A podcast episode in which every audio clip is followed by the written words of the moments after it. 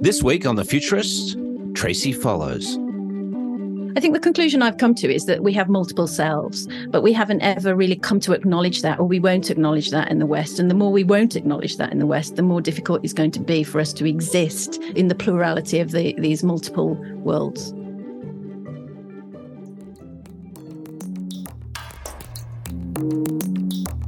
Welcome back to the Futurists. I am your host, Brett King, and joining me in the hosting chair is Rob Tercek, coming all the way from LA. How are you? Hey, Rob?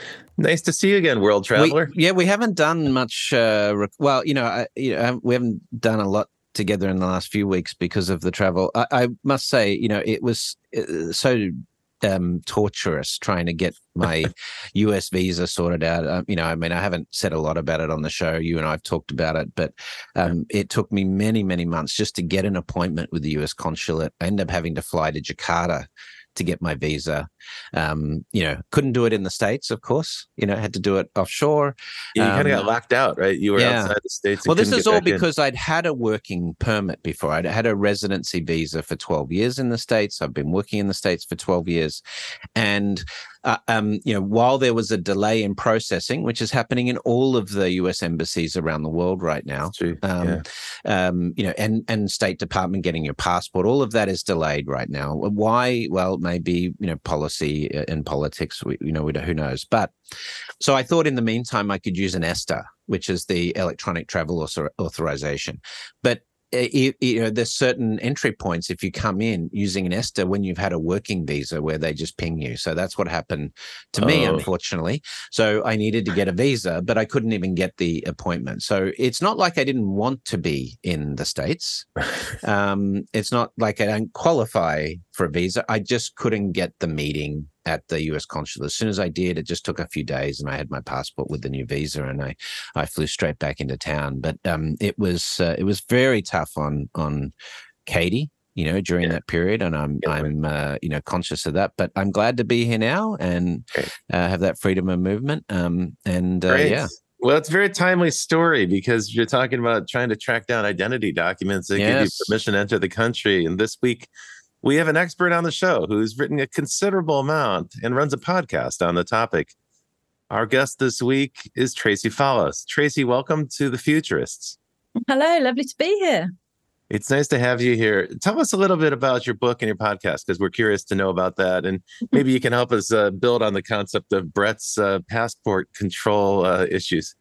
I was just thinking that as Brett was saying, I was thinking, but what about his digital attributes? Why can't he just um, use those as proofs? Um, You know, they have your face scanned now at the airports. It seems to me that the government already has this rich database about There are there are there are 600 federal databases in the US with facial recognition systems. I've been told by identity Mm. people. So the and concept, now one of them can help you get back in when you're right? Yeah, when well, it's a policy expire. issue, not an identity issue in many respects. But yeah, sorry, Tracey. No, not at all. It's um, uh, it's good to talk about these things with people who are really interested in my identity. I'm always trying to persuade and coerce other people. This is this is excellent. um, the book, uh, the book I wrote in 2020 when I was sitting at my desk because I couldn't do anything else that year, and then it came out in the UK 2021 and in the States 2022. The Future of You, and I was asking the question: Can your identity survive the 21st century? Nobody really understood what I was talking about. asked that question um, but it was because I was already quite heavily absorbed in um, the change, the notion of a changing identity, our personal identity being utterly transformed in a digital or virtual world. Uh, in the sense that this is the effect of technologies on the notion of the self, selfhood, persons, personhood, and what did that mean for us going forward? And so, when I was tackling the book, I chopped it into separate chapters, which were like, you know, knowing you, which is about, as Brett's just been saying, authentication and verification. Uh, connecting you, which is obviously uh, uh, around um, the, the connections we can make through virtual media, metaverse, immersive media, that sort of thing. Um, you know, preserving you um, or destroying you, which is about our digital identity beyond death.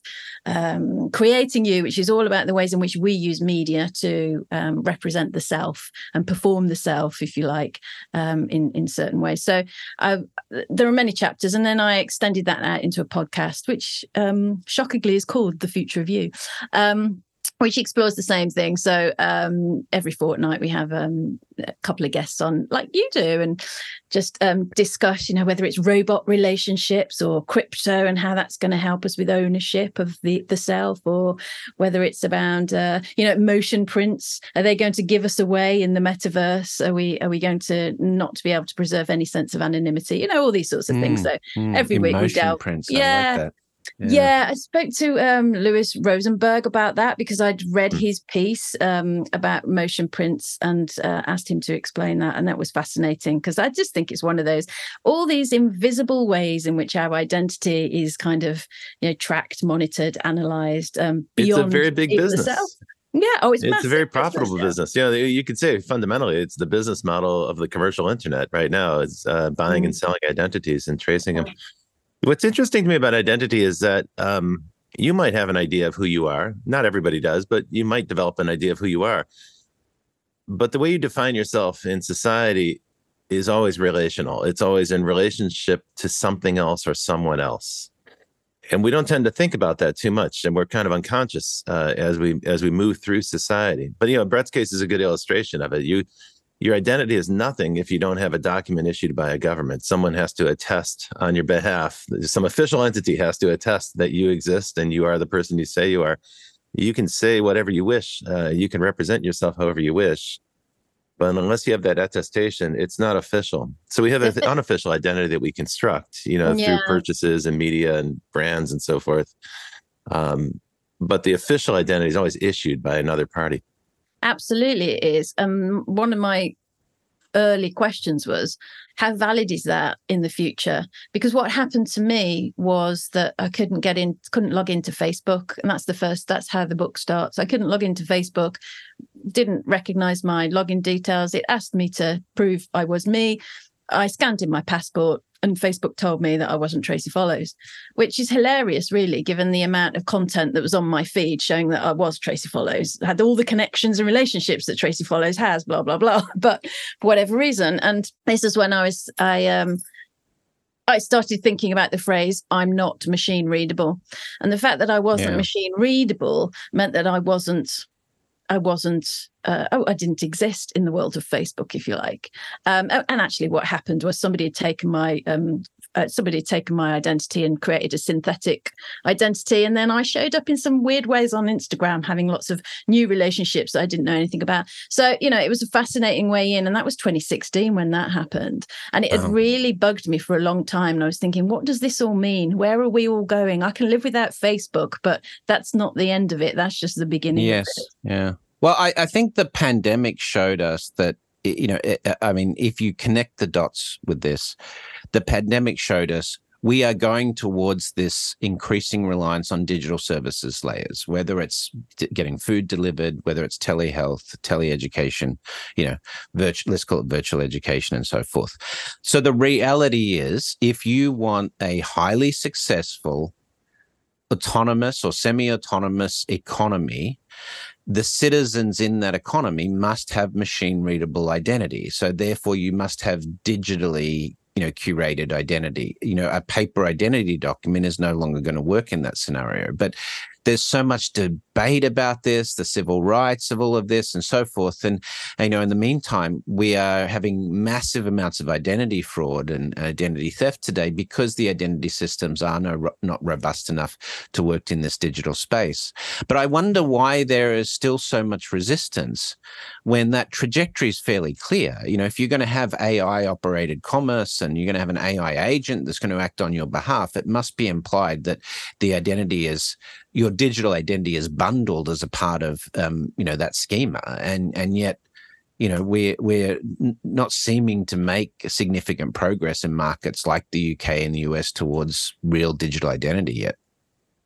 Yeah, I mean uh, the the reason is trust. There's a massive distrust of our institutions, um, which include the media, government, and technology companies. All of the all, all of the elements that are required to make um, some kind True. of digital identity uh, system work. Now, whether that's you know a, a federated system, a self-sovereign system well, of sorts. Uh, I mean, we've seen what's happened with um, EIDAS in Europe. Um, that is supposedly going to be an interoperable um, system of they say self-sovereign, but it's it's not, of course. Um, it's much more centralized than that. Sorry, But, can you uh, unpack that for American listeners? Because I didn't get that. It's IDOS? EIDAS, so it goes under a couple of different names, but um, it's just been signed off actually. So the European Is it an Union has- identity scheme It's in the digital wallet. Yeah, it's digital wallet. It's digital identity wallet exactly, and Mm-hmm. each country will have its own. You know, partners that make this possible, and there is a hope that it will be interoperable across the countries, the member states of the European Union. But it's very tricky um, to put together. And I did do a Hmm. podcast with Andy Tobin from Gen Digital on this, which is an absolute masterclass on explaining, you know, the potential pitfalls of it, but Mhm. also the technicalities around how it's going to work. The problem is, and everybody I have spoken to um, in and around the authentication or verification elements of digital identity say the same thing, and I concur that there's massive mistrust of this. Um, the way in which it has been talked about, the way in which um, it is expected that people will just take on these uh, digital wallets or their digital identities. It's particularly difficult in the UK because we have a a, different historical context for this. You know, we've we've never had identity cards, as you probably know.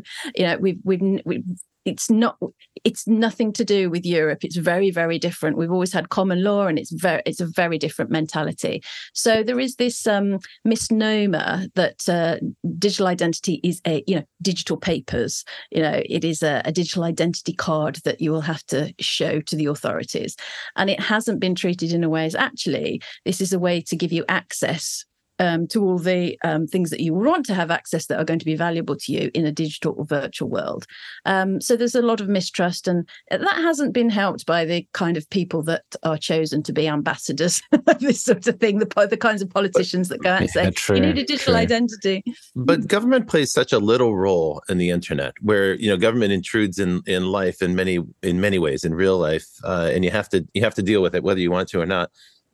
On the internet, there's this mythology that you can live a, a life free of government, right? That's the kind of John Perry Barlow, uh, the original notion. We don't have to drag our 19th century governments into the internet with us. That's untrue, of course. Government does lurk in the background, but we don't interact with it too much. The people we interact with, or the entities that we interact with, are private businesses. And the reason we don't trust them is because they don't treat us fairly. And this has happened again and again and Right, again sure. and again and again and again and Mhm. again. Every single year, there are more data breaches than the previous year. So these companies mine us for data, they mine us for our identity, which has value. We know that you know, we don't we're not able to place a monetary value on it, although Facebook certainly is capable of putting a monetary value on a user's identity. Uh, we don't know that information. So there's information asymmetry at work where people feel disempowered because they they know they're operating at a disadvantage relative to the companies, and then the companies are reckless with our data. They're um, Yeah, they're just there's a reckless disregard for managing it. They Mm. underinvest in security. They underinvest in security because it costs them money. I mean, it's that simple. It's a it's a cost center, uh, and so there isn't really any huge incentive for them to take care to protect our data. And as a result, people have been burned, and not just yourself. Almost everybody's had some incident of identity Mm. loss, identity theft, or someone stealing a credit card or something else. You know, stealing a password. Uh, so I think people are smart. And I think people are right to be suspicious. And I think they're right to be cautious and untrusting. I think that's the appropriate stance toward the internet because the internet has slapped us around and we've all learned through hard experience not to trust it. But at the end of the day, identity only works if you trust the other party and trust what they're representing. And if Well, you don't I trust think- the other party, then you've got a challenge. You've either got to deal with that in a Yeah. decentralized way, or you've got to trust some intermediary, which tends to be a government. So we come right back full circle to the situation. Yeah, I don't, I don't, you know, I mean, we've got to solve the trust problem in society anyway, right? That's really what this comes down to is we've got to, and I think there's going to be a push for some sort of radical transparency emerging over the next few years that, that government really needs to be accountable to the people, that the economy needs to function for the benefit of all people. You know, we've talked about this repeatedly, Rob, but I do think when it comes to identity, this is, this is the problem is you can't have trusted identity without there being consent consensus amongst government and banks and healthcare providers and so forth that you are who you say you are. Um, so that needs some sort of you know they those organizations have authority because of the roles that they have in our society. Now, that yeah. while there is distrust of that, the the reality is there is no replacement mechanism for that. You can't have um, fully self sovereign identity um, you know, where you say, I am who I say I am, and then someone else says, No, I'm who they say they are. You know, um, you can't have that without some authority coming into the mix and saying, you know, we can verify that this individual is. And, um, you know, that uh, you could try you know friend recommendations stuff like that. But it's never going to be as good as a bank or a hospital mm. or a, a, government saying, "Yeah, that is Tracey Follows," you know, and we can mm-hmm. we can confirm that. So um, I don't think there's any solution to the identity problem without the inclusion of government. You can have some mechanisms for elements of transparency and how that happens. But for example, I don't think, you know, I, I've thought for a long time what's crazy about the banking system or, you know, the healthcare system is that if I go to a new bank, I have to give them all of my identity information from scratch. That doesn't make yeah. any sense. I go to a new healthcare provider, I've got to give them all of my medical history again from scratch you know god forbid if i forget some of the details you know and so these are situations that are you know are not um, uh, manageable in a highly autonomous environment where we're more reliant on digital. We need to have free flow of that information. I think individuals should have some control of it. But Tracey, in terms of this well, you just said a lot of stuff that needs to get unpacked. So yeah, well, so I was going to I was going to put this back on to, to Tracey. Is that okay? Go for it. It uh, is is um, where you're coming from is you're you're arguing for the inevitable centralization of identity, and I think that's highly contestable. Well, this is this is this is what we need to hash out. So, Tracey, you know, um, I mean, that's my view yeah. that mm. we need, um, you know, need an element of centralization with individuals controlling how their um, identity is parsed. But, you know, is, is there realistically other solutions outside of that that could build, you know, identity scheme that's that's widespread that can reach 100% mm. of the population. Because i get you could do it in parcels but and you could decentralize some of it but i don't necessarily see that getting to broad acceptance yeah either. i mean i think i started off on the journey thinking it's all about self-sovereign. Oh, this is this is obvious. We have to have uh, total control which is why i was asking the question you know can you pers- can your personal identity survive technology? We have to have our own autonomy. And actually i was feeling like we were moving into a world where everything's autonomous anonymous, um, except for me. um, and this was a, a real um, issue. And as I spoke to more people and did more research and worked through all this, I was thinking I came around a little bit to Dave Birch's thought about you know, the last thing you want to do is give the control of identity to, to the person because you know they're going to lose it um, they're going to it's going to get mistreated it's going to be a nightmare um, and so obviously I know I know his point of view is more about you know having the banks have control of this. And there is some trust um, left in the banks. Of course the debanking scandal in the UK hasn't particularly helped that. But there is trust in to, uh, in the administration of identity of course uh, within the banking sector. So I would say something like it feels closer to like the Nordics perhaps than um, the BankID in the Nordics yeah you know, you know than the European um, system which is uh, very much government issued um, and and that's where it starts. The wallet is government issued the you know everything starts there. Um, but i don't know the answer to it i'll be absolutely honest and this is why i continue to explore it. I mean my hope is and it's one of the reasons i started the podcast is you can just get more of a conversation going with you know the general public if you can get more people engaged in this so that they can even if they haven't got a defined point of view they they certainly know more about the various systems the various options who's doing what across the world what's working what isn't. Um, now, not everybody wants to have a conversation about digital identity, but there's an awful lot of narrative that's anti-digital identity at the minute. I mean, it's swirling around on on, on social media all of the time. And what do you mean is, by anti-digital identity? What does that well, mean? Uh, over my dead body, will I ever take have a digital identity? I don't want a digital identity. Digital identity is the access to CBDCs. Everything about all of this is evil. Um, so that's the the the kind of the narrative that goes on. Now, my but, point but view, we already have digital identity. We don't just have one. We have yeah, hundreds. The problem course, is we don't own any of them. They're owned by private corporations that have been scraping data off the web and trace tracking us and following us So th- this is the this is an education challenge. Then you know the the fact That's is te- people need to reclaim their identities. true. Technically true, but as the point of perception, it isn't perceived like that. It's per- perceived as if um, uh, an individual has some element of control over that. They sign terms of service, you know, if they don't. But we've all seen that how it how it operates. So my my view is somewhere in between. I'm trying to work out. You know, I'm not anti digital identity, um, and I'm I'm not pro any method of digital identity, no matter what the consequences. I'm trying to weave my way through this and understand it and work out, you know, what, what do I think is the best methods? Tracey, Yeah. tell us what your methodology is. So you focus on identity. You've done considerable amount of work thinking about it. How do you arrive at your conclusions? You said that you started out thinking about sovereign identity, and you've um, evolved your thinking a little bit. So uh, tell us a little bit about methodology, because our audience cares about that. They want to understand how people construct the notion of the future. Yeah, so my methodology would be the same. I mean, I look at the future of pretty much everything, but identity is just a particular um, passion project, I suppose. Um, I come from a background where I worked in advertising and media and marketing for over 20 years. I'm very used to talking to real people about stuff. um, so less about models and um, analytics and more to do with you know ethnography consumer insights talking to real people about what their uh, their their ideas are about the world both in terms of how it is and also what it's going to be like or what it ought to be like now Do you do focus groups, or do you do? How do you do this conversation? I never do focus groups. I used to have to do them when I worked in advertising many, many moons ago, but I never liked focus groups. I like in depth interviews.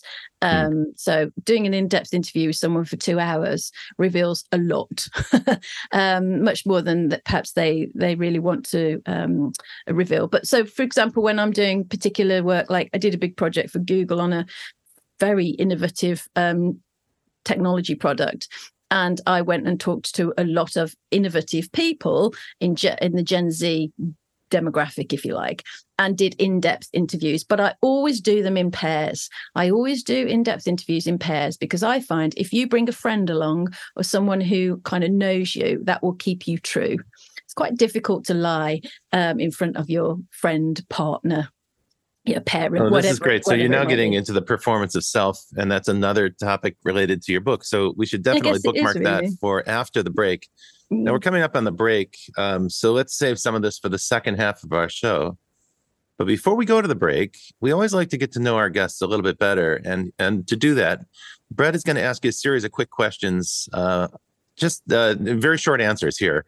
Um, uh, he'll ask you quick questions about how you formed your identity as a as a futurist. So uh, take it away, Brett.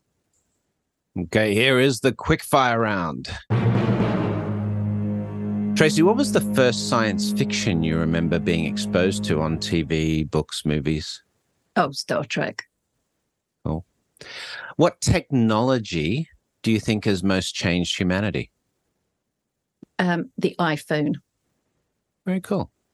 Um, is there a futurist or an entrepreneur that has particularly influenced you and why? Or a thought leader? Yeah, Marshall McLuhan. Really good choice. Very interesting. When did you know you wanted to be a futurist? in um, 2012. Very cool. And is there a science fiction story or something that is representative of the future you hope for? I think it's Ted Chiang, The Stories of Your Life. Oh, that was what the movie Arrival was based on, right? Yes, very Very cool. profound. Awesome. All right. Well, you're listening to The Futurist with Tracey Follows, a futurist that specializes in the future of identity, amongst other things. We'll be right back after this break. Provoke Media is proud to sponsor, produce, and support the Futurist podcast. Provoke.fm is a global podcast network and content creation company with the world's leading fintech podcast and radio show, Breaking Banks. And of course, its spin off podcasts, Breaking Banks Europe, Breaking Banks Asia Pacific, and the FinTech 5. But we also produce the official Finovate podcast, Tech on Reg, Emerge Everywhere, the podcast of the Financial Health Network, and Next Gen Banker. For information about all our podcasts, go to provoke.fm or check out Breaking Banks, the world's number one fintech podcast and radio show. Hey, welcome back. You're listening to The Futurists. I'm Rob Tercek, and I'm joined by my co host, Brett King. Hey, hey. And this week, our guest is Tracey Follows. And Tracey is the author of The Future of You. She also runs a podcast by that name, uh, The Future of You, where she talks about identity and the future of identity. And now we've had a kind of interesting conversation in the first half. I think it's important for people to understand that identity has been a core concept to modern government uh, for more than 100 years. And we tend to forget that the reason we have passports in the first place, uh, which we didn't always have, the reason we have passports is because of social security systems. Uh, when governments started issuing benefits to citizens, they had to they had to have a way to differentiate between who's a citizen and who isn't. Well, you did need But- papers after the Second World War to travel internationally, though, as well. So that sure. was yeah, no, this you know, predates all that. This is from Yeah, the true. 1870s and the introduction of social services. But the point is that uh, government started to see the need to issue identity. And this is such an interesting historical concept to my mind because you wonder in the what did people do for identity before that? And identity was where you were from, right? If you think about it today, uh, even today in the English language, there are an awful lot of names, last names that tell you about who people are or where they're from, like place names, or uh, or or or names like you know baker or butcher that were like literally a profession. That was how you differentiated people. Uh, so identity was something you did or a place that you were from. Today, of course, our identities are issued by governments, so they do pertain to the place that we're from, and they also give you access to certain privileges. They give you access to certain government benefits, or the privilege, like say, driving an automobile, uh, a, a driver's license. So there's this functional aspect to identity. But identity changed, and with the advent of ma- mass, mass media and then the rise of mass media in the 20th century, gives a new way to construct identity, which is not necessarily about where you're from or what you do for a living, but it became what you're about or what you desire. And people could purchase an identity. And we do that today when we wear, a, you know, a shirt with a polo horse on it or a shirt with some kind of, uh, you know, some kind of band or music on it. We're telling the world something about ourselves. We're branding ourselves. Effectively, we're consuming identity. Tracey, how do you see all those different uh, versions of identity? And I know you touch on all those in your book in some fashion or another. How do you see those evolving in the context of digital media? I think the biggest um, transformation that we're now looking at. I mean, if you you you think about the 60s and 70s, and you're talking really about sort of self-image and using uh, brands to um, attach one's self-image to something of status, and that was obviously you know in, in high sort of consumerism sort of uh, worlds uh, that that was how we effectively communicated our identity. The thing that's bothering me now is as we move into the digital virtual worlds is that they are plural and therefore our identity is becoming plural. Um, Hmm. and i've been writing for a while now about how it's the death of authenticity. And people find this a very difficult concept because in the west we're very wedded to the concept of authenticity. If i go and research and talk to people in asia it's they're not wedded to that at all. It doesn't exist. And there's much more a fluidity about identity. And identity is something that uh, that builds over time. It's it builds over your lifetime. You you yourself are every person you've ever met and everything that's ever happened to you.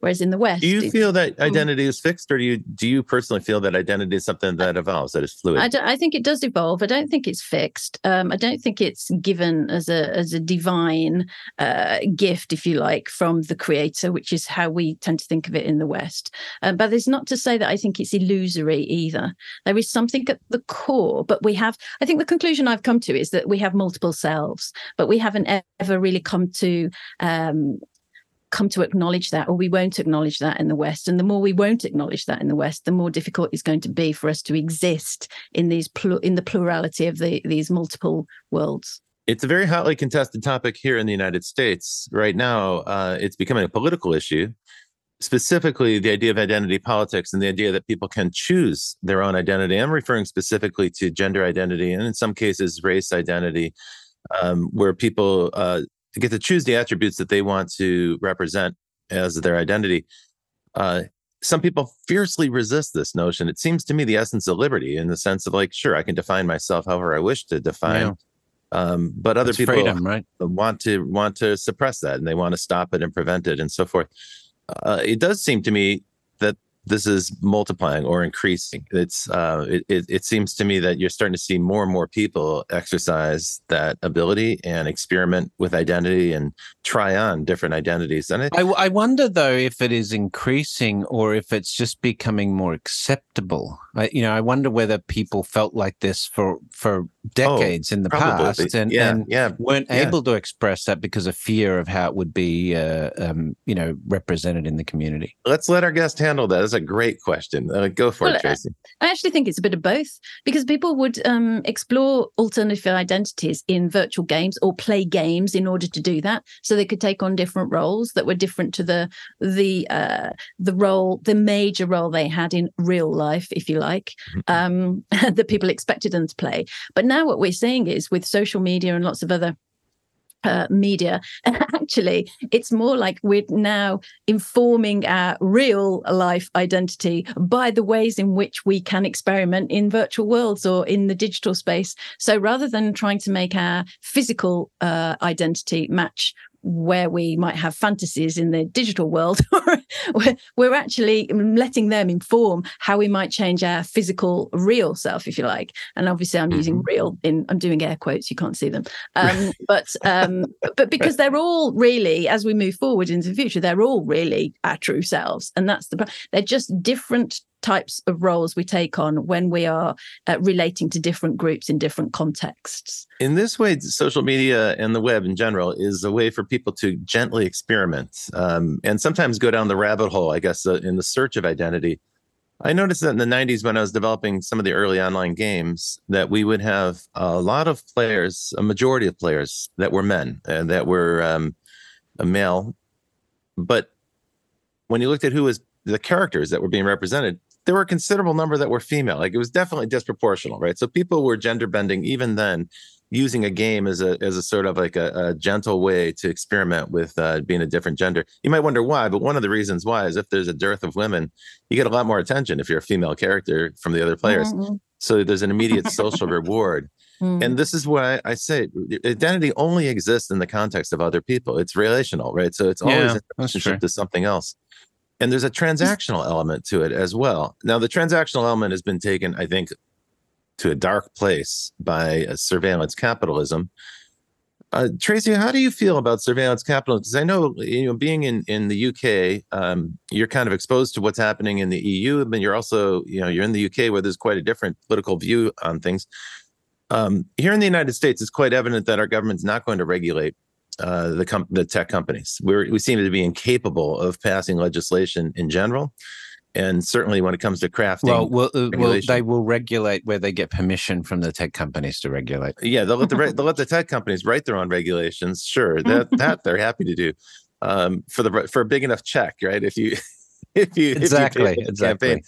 But in Europe, they're making a concerted effort to actually write um, you know uh, thoughtful legislation. Now, I don't know if it's working or not. I think you could say G, G, uh, GDPR has been a disaster in some respects. Um, but in the UK, you're sort of perched right there in the periphery of Europe. So tell me what your perspective is uh, about these attempts to regulate.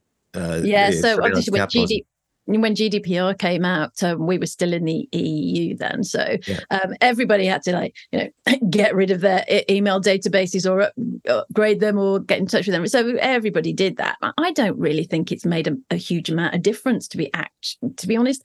Uh, but I, now we sit outside of the EU, and the one thing I have noticed of the last eighteen months um, particularly is facial recognition. Obviously, you you know you mentioned it at the beginning, but um, but there's a particular move now towards facial recognition, which is not just used by you know the public sector like the police, but is actually used in commercial premises by um, individual, smaller even uh, commercial organisations now. So I can't remember the name of the guy face. I think the guy who owned Gordon's, the wine bar, and got fed up of um, people, you know, stealing stuff in there, um, created, I think it's called Facewatch. And now that's really big. Um, that's used in a lot of uh, retail premises now. And so the the newspaper, as we see so much of the time, the media companies and the technology companies working in concert. You know, in the UK at the minute, the big thing is there's so much shoplifting and so much abuse of um, staff in stores that we have to have facial recognition in every single store all the time.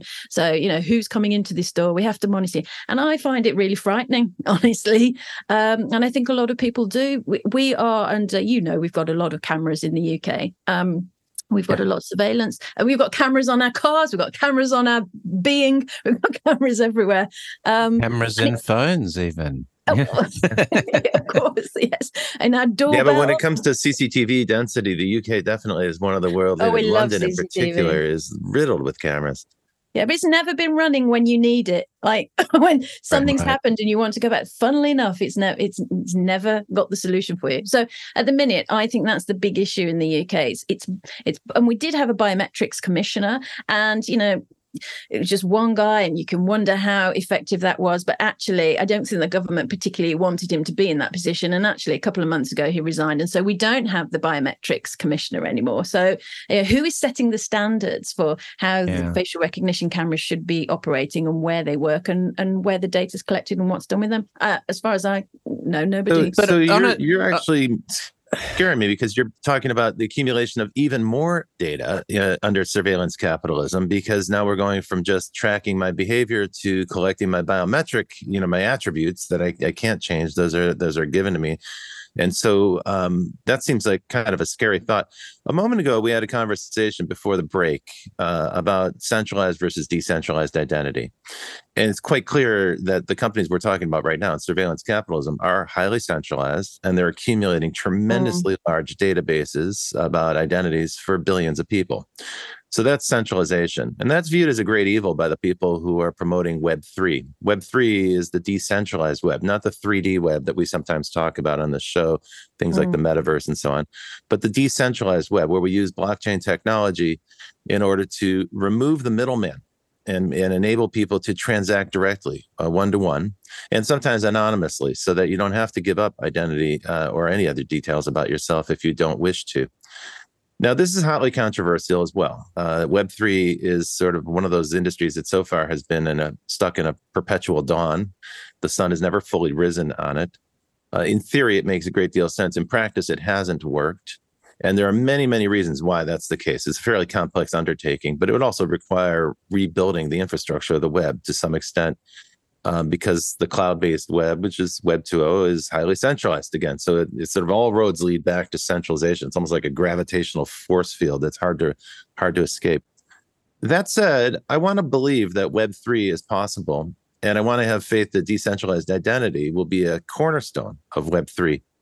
You seem to be a little skeptical about it. I know Brett is. Uh, tell me a little bit about how you arrived at that. Um, uh, your doubts about decentralized decentralized identity but well, I think you just you just hit on it. I think in theory, it sounds fantastic and it is the theory that I'd sign up to, but I haven't seen it work in practice. And that, and that's the thing. And I don't know if that's because of a blockchain um, or whether, you know, you don't even need blockchain, do you, for Web3 necessarily? Right. You can, yeah. or decentralized systems, you can build one without that. I just don't, I think it's hard to scale. That's what I think. It's hard to scale. And obviously centralization has a kind of, you know, a, a perpetual motion of its, of its own.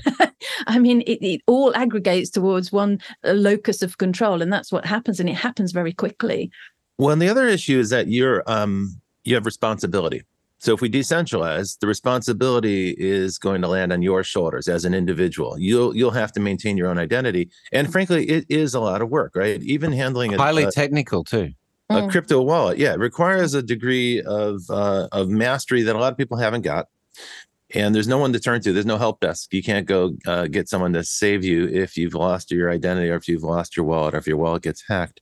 And the sense that I get is given the choice between centralized control and decentralized autonomy, many people are going to opt for centralized control because it's easier and they're lazier. I don't know if that's a fair statement. Maybe I'm being too harsh and judgmental so. there. Yeah. I think it's Well, that's fair, and that's Dave Birch's point as well. You know, Yeah, people yeah. aren't capable, and they're not interested enough either. And partly because they're not. The reason they're not capable is because they're not interested enough in the details. You know, they have busy lives. You know, so he he he thinks, you know, well, we need a custodial wallet now. Who who is the custodian? Is the question. Well, then we right back to where we are right now with Yeah. Exactly. locked out of the United Well, States. let- let's take- the let's take custodian it- doesn't have Yeah, time no. to have an interview with them. Right? Exactly. Let's take a slightly different approach. You know, we are getting to near the end of the show, so you know, uh, we do like to get futuristic, a bit sci-fi here. Um, you know, there's other issues coming into play here. Um, you know, should uh, autonomous algorithms and robots and things like that will they require a form of identity um, to be able to operate legally in our environment? Things like this. So, I want you to take us 20 or 30 years out, Tracey, and tell us what do you think identity infrastructure will look like in this sort of autonomous world of the future? Oh, well, um, I certainly have been wondering what will be the biometric of the future. And I have written before about how it might be our brain data. So if our brain data, if neurotechnology that is becoming embedded in everything from cycle helmets to AirPods to what earpods, whatever, is it going to be neurotechnology, the reading and anal- analyzing of our brain data that's actually going to be the biometric? And and I do wonder. I mean, that's incredibly valuable. I mean, people have been talking obviously about the the, the value in our DNA going for, forward for all sorts of reasons. But I wonder if actually it's not that physicality; it's something more co- cognitive, and it is our brain data. So. I do wonder about I do wonder about that. Um, I think um, in terms of the system, who, who I think we'll have. You see, I, I- think there'll be uh, um, um, a variety of systems, a variety of digital identity systems, if you like, and we'll we may or may not have them being interoperable. Who knows? But I don't think everybody is going to choose the same sort of solution. So it's interesting. We've been talking about Web three versus something more centralized versus something else. And you've got the likes of WorldCoin, World Identity in there, you know, with their scanning of their eyeballs and um, keeping the uh, keeping all of that on device rather than the cloud. All of this, and I wonder if we are going to have a variety of different systems, and you'll either opt in or opt out of of various ones. Um, This is not the week to bring up one of Sam Altman's projects right now. I think his credibility just took a massive hit this last weekend. yeah, exactly. Who knows what will happen tomorrow? Um, and now what else? Um, obviously, there is the whole area of personal AI, AI agents, and you're quite right. At the minute, we think of persons and things as very, very separate. But I think once we have an identity for each of these things, I mean, this is one of the key questions. These personal AI agents, whatever we end up calling them in the future, are they separate to the self? Are they almost a tool, uh, a thing that is separate an to self, or extension of they an extension to the Yeah, self? exactly. And I am, I've been for a long time. Yeah, for a long time, been thinking they're an extension to the self, um, but we aren't ready for that. we people can't quite. I'll tell you who is how is ready for it is Microsoft. Microsoft has had Google envy for 20 years, and they have a really uh, dis- burning desire to displace Google. They can't do it with search data. They've been unable to Mm. crack Google's stronghold in search. And that's why they're going so hard for personal chatbots and ultimately AI agents, because frankly, ChatGPT extracts an enormous amount of personal data from you. When you have a conversation with a bot, you're completely unconscious. You know, we don't monitor what we're saying when we're talking to another person. We certainly don't monitor what we're saying when we talk to a chatbot. But the chatbot knows everything. It records everything. It starts to understand us better than we understand ourselves. And this to me is a very frightening aspect of artificial intelligence because we're going to unconsciously confer upon a company like Microsoft that owes us nothing, has no responsibility towards us. It is not a government. It's not something, you know, where there's a social obligation to watch out for us, but we're going to confer upon it an enormous amount of information, more than we realize about ourselves. I think un, we're going to uh, reveal ourselves unconsciously to these agents. They will be the most seductive conversation we've ever had. You know, they already are incredibly charming and fun to play with. Yeah. Well, Well, and, and they'll know us so well that, that Yeah. it'll be like having a best friend. You know, I, I Mhm. wrote about this in Yeah. Augmented in 2015, talking about the fact that, you know, the movie Her, you know, where Mhm. you find the guy falling in love with his personal AI, you know, th- this is th- this is not going to be, you know, you, you see uh, people marrying Hatsune Miku, the virtual uh, mm-hmm. uh, pop star character, and stuff like this. I think we have to get used to the fact that you know having a competing intelligence that can mold itself to us is is going to have some pretty interesting uh, implications in society. But there's also the empowerment angle of this extension of self that you talk about, Tracey being able to have an AI that is on mission for you and dedicated to you in terms of your purpose and and you know and so forth. Mm. In, in, interacting with these other parties, the digital world, and so forth, it is in many ways the self sovereign element right mm, is that your yes. ai can control how you interact with these different systems and um, that's where i think robert even if microsoft is to go down that route of doing that the interoperability of your AI with other systems outside of Microsoft's sphere is going to determine largely its success as an agent.